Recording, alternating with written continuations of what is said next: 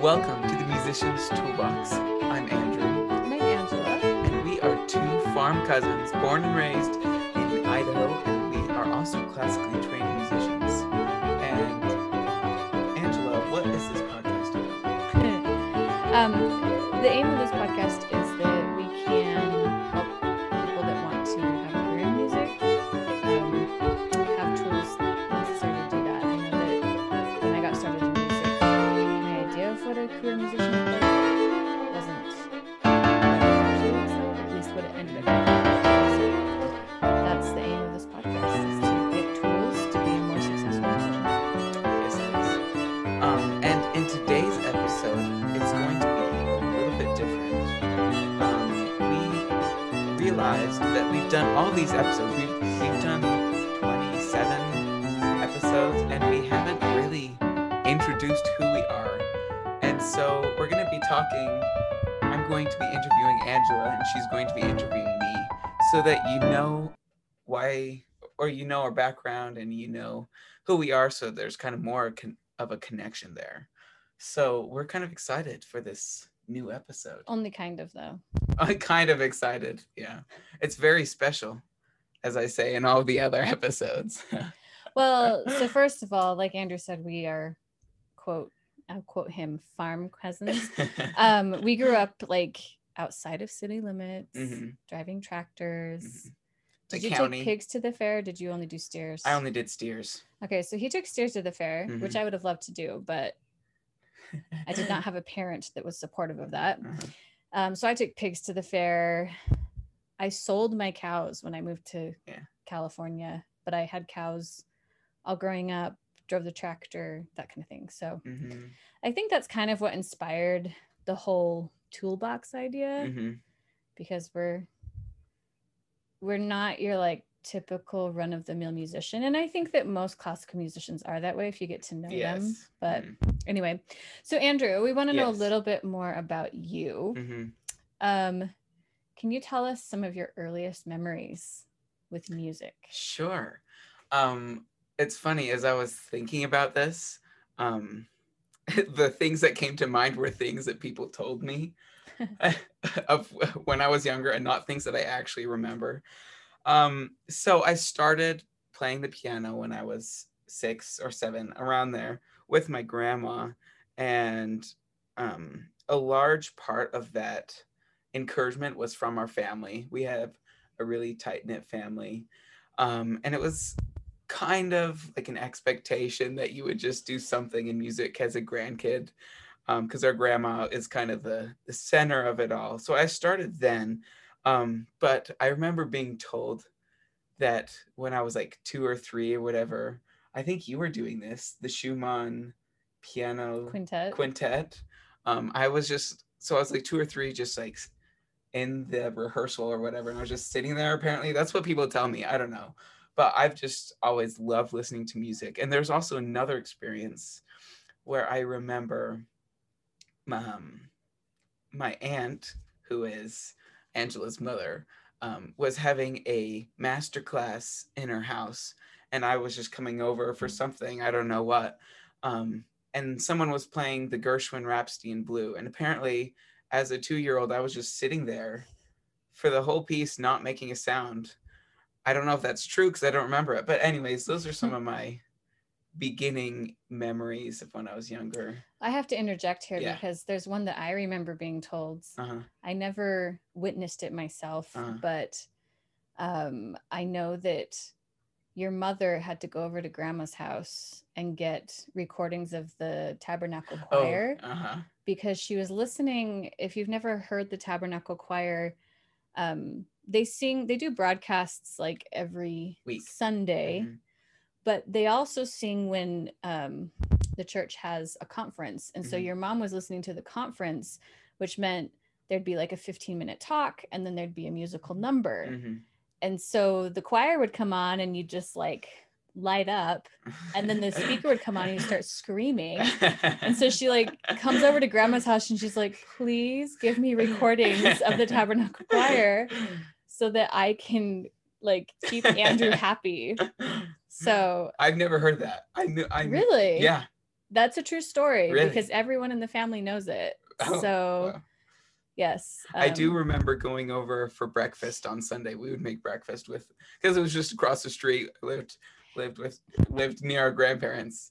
And we would watch the broadcast of the music that the Tabernacle Choir did, and we'd make breakfast. And I do remember liking the Tabernacle Choir and always listening to it, but I've never heard that. So. Well, I also have to interject here because Andrew said we were a tight-knit family, but yeah. That can mean a lot of things. Yes, yeah. And yeah. What we have to explain here is that my mother and his father are siblings, mm-hmm. and they're one of five. So mm-hmm. there's five kids in the family, mm-hmm. and four of them live within a square mile of one another. It's called the Coleman compound. And the only thing in between are fields and cows. So when I moved away from home for the first time, I didn't really understand the whole idea of building a social circle, because Sunday dinners were all together and birthday parties were together, yeah. and we had cousin night every Friday night. We hung out with our cousins because that's what we wanted to do. Uh-huh. There's no one else. Or maybe we didn't know how to make friends. I don't know. I think I'm a pretty sociable person. Yeah, I think so, yeah.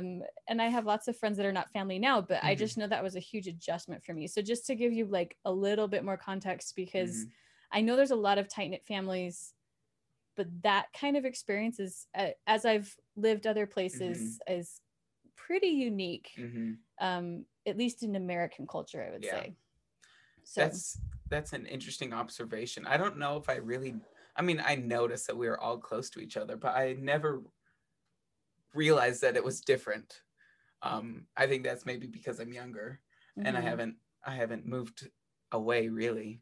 But another thing to give you some more background, one of my favorite things about our family is that when we all get together, we literally have an orchestra and a choir. And that is just something that's so cool to me. And I don't know, I really like that. And so. Definitely. So right now, you are a student of music. Yes. In college, is that right? So why have you decided to study music? Why is that the major you've chosen? That's a good question. I had this grand plan. I'm a planner. Don't we all have grand plans? When I was a freshman in high school, my goal in life is always to find more practice time because I always got frustrated with having to do homework when I really enjoyed practicing. And so my grand plan was to do dual credit stuff in high school so that when I'm at college, then I could focus on music and I wouldn't have to do any of the generals. And so I had this grand plan, and I would do these classes on these semesters in the next 4 years. And then I would go to this college and blah, blah, blah. I have my doctorates in 10 years, blah, blah, blah. But that's kind of changed recently. Kind of discovering what I like about music, because I really love music and how it's always been, I've worked a lot on it, so it's something that comes naturally because I've put so much work to it, but it's just so much fun to express something that's hard for me to express with words. And so I guess the reason why I am studying music is just because I enjoy it and I want to get better at it, and just become a competent performer. And so that's kind of how it's changed over the years. And I know in talking with you, Angela, that your idea of what your education kind of changed quite a lot. But we'll talk about that later when I interview you. So what has been some of your formative parts of your education? Not necessarily just as a college student, but yeah, because right now it seems like you focus a lot on piano, but I know at one point you were all about organ. Yeah. So, and I know they're very similar, but I think because of that change, there's been different things that have influenced that. So what have been some of those, you mentioned your grandmother, our grandmother, But are there any other things that were very formative to you mm-hmm. that have brought you to this point? Yeah. Just a quick side note, Angela mentioned that I played the organ. So I started. Oh, is it played now? You don't play the organ Well, anymore? I still play the organ. Right. I just don't study. I don't have weekly lessons and stuff like that. So I started piano when I was like 6 or 7, like I said. And then I actually did violin for a year with my aunt. And that was when I was 10. And then I did organ when I was 12. And I did that for about 4 years. I have your old theory book here. Oh, you do? I feel like we the one that Aunt Diane made? Yeah. I feel like we should put it on the screen for people that are watching. Yeah. Because for those listening, we do have a YouTube channel. Just a little shameless plug that you can follow. Level 1. Yes. Theory look at Pocket. That. So this was made by our aunt, she's the only one who does not live on the compound. Yes, she lives in Utah. She does, but she did live here for a while. Yes, she did. She was my viola teacher when she lived here. So anyways, I've played some different instruments, but I've always stuck with piano. And so some formative experiences. When you first sent the questions to me, I was thinking recent experiences. Well, you can start with those. Yeah. So I guess probably one of the people that's on the top of my mind right now is my aunt Sue. It's her mom, and she's my piano teacher. And I started studying with her 5 years ago, and she's really helped me progress really fast. I've gotten a strong foundation on all of the, like a lot of the, not basics as in like, it's basic, but just like some of the fundamentals of piano playing, like technique and rhythm and musicality and things like that, just kind of being really, really laser focused on getting everything, not perfect, but like working on it and being intentional about it. And so she is someone who's been really influential in my life. And also another thing was actually my oral skills class at college. It's really helped me. It's amazing. I listened to myself before that and after that. And before, I noticed like all of the rhythmic things. I didn't really understand rhythm before that. Mm. And so that's made a huge difference on my playing. But I guess I'm trying to think of some formative things before. I guess I've just noticed how all of my previous teachers and my family have just kind of instilled a love for music and have helped me get to where I am. And all of the amazing support from my grandma who started me, and even to now with my Aunt Sue. So those, I think, are some of my, at least some of the ones that I can think about right now. Makes sense. Yeah. Yeah. So, what do you find most exciting about being a musician? Most exciting? Well, kind of what started this podcast was that I really love talking to people, especially, I mean, I love talking to all people, but I've also enjoyed talking to the different musicians that I've met over the years. At music camps, like the guests that they bring in and things like that. So it's really exciting for me to make connections with all the music majors. I mean, we're really close. And I mean, we go to each other's houses, we play games, we're always with each other. So as a musician, I kind of thrive on that connection with the people around me. And a second thing I love, I love working towards something and learning and becoming better. And that's something that kind of gives me, that's something that makes me excited, is just like trying something new and working on it and making progress and then ultimately sharing it with others. It's really interesting to talk to people after concerts, especially ones that you don't feel so good about. It's amazing some of the people that come after and say, wow, that really changed my day or whatever. I think that's something that's super powerful about music.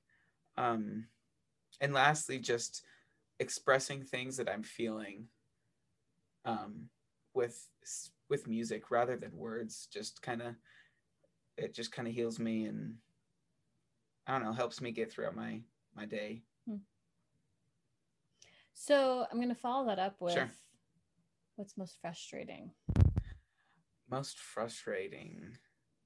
I would say what I've come to realize recently is just what's the negative attitude in the classical music world. Mm-hmm. And you know, at school sometimes I hear people saying like, oh, this person, they shouldn't be a music major because they're not good enough or whatever, or to be a music major you have to be, this level or whatever, or I think music should be for everyone. If someone wants it, then I think that's something that they should work towards, and I think that's something that I've been trying to accept everyone around me and not kind of pushing away the people that aren't good enough or whatever. And also like the higher level of the industry of like the huge performers and stuff. I think kind of pushing people away, like, oh, we're the snobby people or whatever, that you have to dress up to the concerts or whatever, and that are super particular about things, kind of pushes people away. And I think if anything destroys the music world, that's going to be pushing people away. And instead of trying to show people the importance of music and what's so much fun about it, and kind of showing that. So just like the classical music environment, there's some people that are really great. Like I'm thinking of Del Parkinson right now. Whenever he's with, I've had so many master. That's the professor of piano at Boise State University, by the way. That. And we actually did an interview with him. I think he was one of the first ones. So you can go check out that interview after this one. But I've done so many things with him, and he's always super positive and encouraging. And it's really refreshing in an industry that kind of discourages, or doesn't, I don't know if it discourages that, but isn't intentional about being inclusive. Well, so I'm going to push back here a little bit, okay, and pick your brain some more, sure, because, for example, I know people who thought they wanted to be pre-med majors, and then they took Chem 101, mm-hmm, and they could not, for the life of themselves, yeah, pass that course. Yeah. And so they changed their major, yeah, to marketing or, mm-hmm, business. Mm-hmm. So while I agree there should be a space for every person to enjoy and participate in music, yeah, being a music major suggests that you want to pursue a career in music. And is there no, aren't you doing people a disservice if they can't pass the equivalent of Chem 101 in music in setting them up for a career? Just a question. Yes, I would agree with that. I think the school environment is I may have not been super clear about the school environment, the music major school environment, but I don't know, pushing away people from, like, I guess it's. Because there's a difference between studying music, yes, for enjoyment, yes, yeah, and studying music as an apprentice. Yeah. And a music major to me would connotate apprenticeship. Yeah, I would agree with that. A lot of colleges, the theory 1 classes, the weeding out the people that aren't good enough or whatever, mm-hmm, which, there is reason for that. And I think it depends on the place too. Mm-hmm. I just felt like there's been some people that I've been around who have just kind of, oh, if you can't do this basic music theory, then you can't be a musician. And that's what I kind of don't like. Being a musician and being a career musician are two different, yes, things. Yes. So you're just can play an instrument and, yeah, enjoy, yes, one another. Okay. Yeah. I think we need to separate that a little bit better. Cool. So I would agree with a lot of what you said there, that you need to. I just know for me, if I didn't have what it took to be successful in a career, I would hope that someone would tell me understand that. Yeah. Or help me understand what I needed to do to get to that place, and not just have this big wide open arms, there's a place for you here. Yeah. When really you're not gonna be able to find a job in this industry. Yeah. Right. That's a really good point.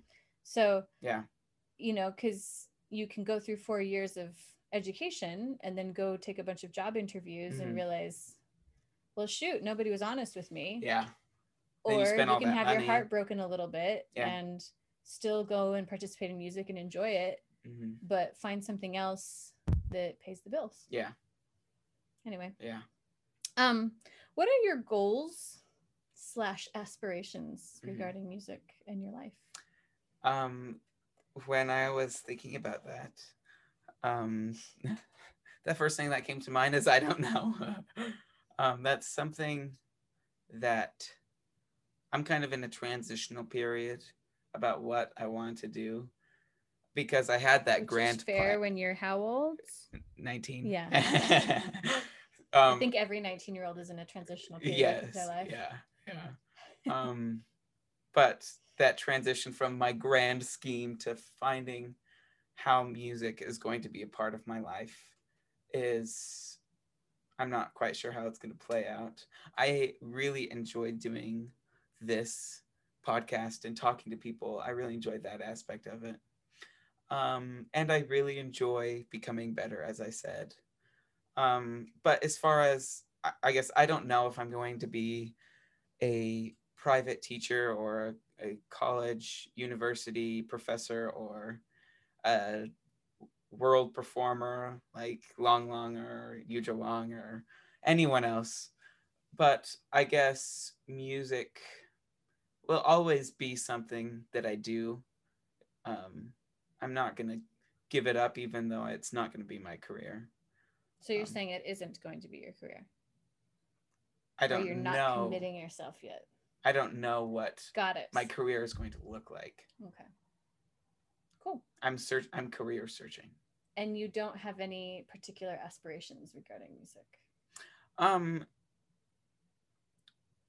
I guess there's lots of things I like about music. I'm just not sure how it will become a job, how I'm going to make a living off of it. Like, I really enjoy doing collaborative piano stuff, like piano quintets and stuff like that, or strings and things like that, because it's kind of that social connection. And I enjoy doing like podcasts and social things like that. You know, there are degrees in collaborative piano, right? Yes. Okay. I've recently, I've been searching for things, I didn't even know that existed. And then I went and did my graduate work and they had a program in the department for that. And I was like, oh. Well, I think it's something that's pretty, relatively new. I mean, it's not the most popular thing because it's not for everyone. That's why I was surprised to see there was a teacher that's what they did. They didn't, you didn't study solo music, you studied collaborative piano with this particular teacher.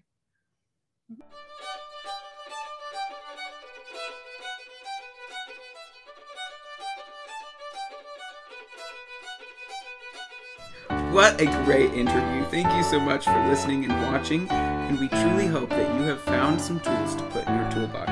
Our podcast, as a reminder, can be found on various platforms as well as on YouTube. Once again, feel free to send us a DM or voice message with anything that you'd like to see in the future. We often post announcements and upcoming guests on our social media, so if that's interesting to you, you should go and give us a follow. Yeah, we would love some follows. And lastly, while we do love doing this for free, podcasting is not free. So if you really like what we're doing and have gained some value from our show, there are a few ways that you can support us. You could share with your friends. You could rate and review. And subscribe wherever you listen to podcasts. You could also shop our merch, which you might have seen in our YouTube videos, or become a supporter through a donation at the Anchor Podcast link in the show notes below. Thanks for watching. See you later.